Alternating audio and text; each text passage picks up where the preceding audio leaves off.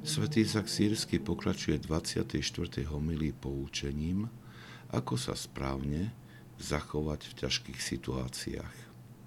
Hovorí, modlitba naplnená utrpením, keď primeraný spôsob života sa pripojí k tejto modlitbe, zmení charakter týchto situácií a prinesie nápravu. Dobrého človeka posilnia a upevní, zatiaľ čo zlému dá šancu k zmene jeho života.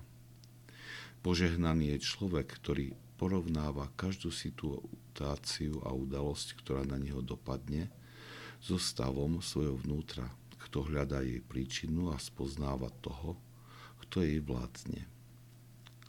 Toto poučenie by sme si mali dobre zapamätať, pretože ťažké situácie sa nevyhýbajú žiadnemu človeku. Svetý Izak Sírsky nám tu nedáva nejakú náboženskú frázu, ktorá by ponúkala falošnú útechu. Toto poučenie vychádza zo skúseností mnohých svetých a potvrdzujú ho svedectva nespočetného množstva kresťanov, ktorí zakúsili požehnanie vychádzajúce zo správneho postoja voči týmto ťažkým situáciám.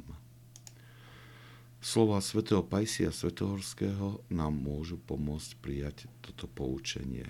Hovorí, kto chápe tajomstva duchovného života a mystický spôsob, akým Boh koná, neobáva sa ničoho, čo sa mu môže prihodiť, pretože radosne príjima horké lieky, ktoré mu Boh dáva pre zdravie duše.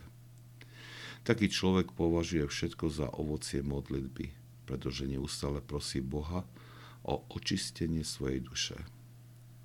Keď však ľudia príjmajú ťažkosti svetským spôsobom, nesmierne trpia. Požehnaným je preto človek, ktorý sa naučí hľadieť na všetky ťažkosti ako na lieky, ktoré mu Boh zosila na uzdravenie jeho duše.